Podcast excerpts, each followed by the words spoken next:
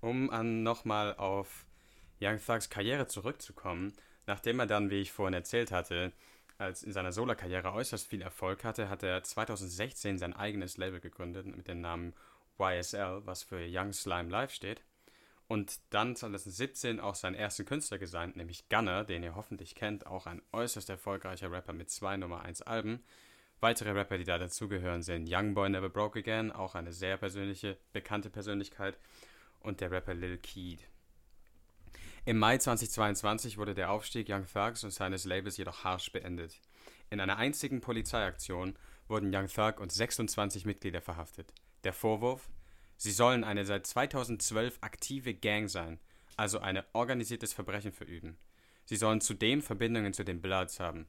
Das wundert jetzt nicht wirklich, wenn man mal hier der Lyrics betrachtet.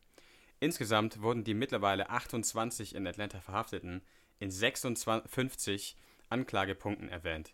Darunter fallen Mordversuche, schwerer Angriff mit einer tödlichen Waffe, bewaffneter Raubüberfall.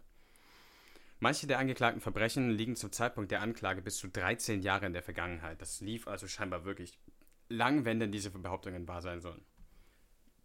Young Thug selbst wurde angeklagt in der Vermutung, einer mit, einer mit einer Gang involviert zu sein, aber vor allem hat er eine sogenannte RICO-Anklage bekommen.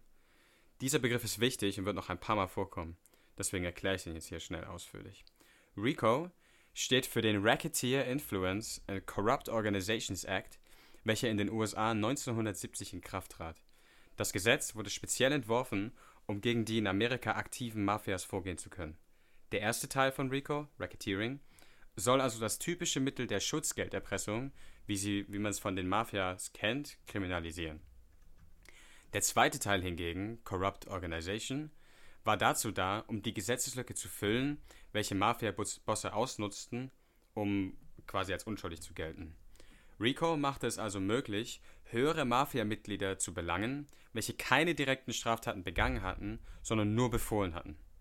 Ihr kennt ja bestimmt den berühmten Chicago Mafia-Boss Al Capone, welcher bereits 1947 starb, also noch vor dem RICO-Gesetz. Wer schon mal den Film The Expendables gesehen hat, weiß, dass die amerikanischen Behörden ihn damals mit Steuerhinterziehung hinter Gitter bringen mussten, was eigentlich echt skurril ist, ein weltbekannter Mafia-Boss, da es eben diese RICO-Gesetze noch nicht gab und Al Capone ein Fadenzieher war und eben kein Fußsoldat. Er hat also keine der Straftaten direkt selbst begangen, sondern lediglich einen Auftrag gegeben. Genau dafür wurde RICO entworfen. Young Thug wird also vorgeworfen, eine Art moderner Mafia-Boss zu sein. Vor Gericht wird er als Kopf und Mastermind von YSL charakterisiert. Die Ankläger erzählen dabei zum Beispiel eine Geschichte, in welcher sich zwei YSL-Mitglieder die Erlaubnis von Young Thug holen mussten oder geholt haben, um einen Mord zu verüben. Die Ankläger versuchen außerdem, die Lyrics von Young Thug gegen ihn zu verwenden. Allgemein ist das Verwenden von Kunst als Beweismittel sehr umstritten und reicht eigentlich nicht aus, um ein richtiger Beweis zu sein. Es kann sich schließlich auch um ausschließlich um Fantasie dabei handeln.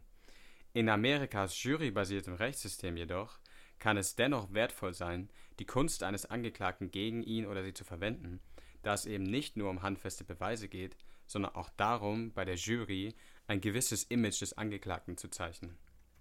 Young Thug versucht sogar aus der Untersuchungshaft die Anklage beim Benutzen seiner Lyrics aufzuhalten. Hier ein Zitat von Young Thug aus der Zelle. You know, this isn't about just me or YSL. I always use my music as a form of artistic expression And I see now that black artists and rappers don't have that freedom. Everybody, please sign the Protect Black Art Petition, petition and keep praying for us.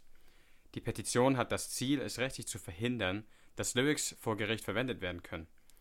Die Situation zeigt, wie Young Thug andeutet, systemischen Rassismus, welcher verwendet wird, um mit ihrer Kunst Minderheiten, welche zwischen Armut und Gewalt aufwuchsen, zu diskriminieren.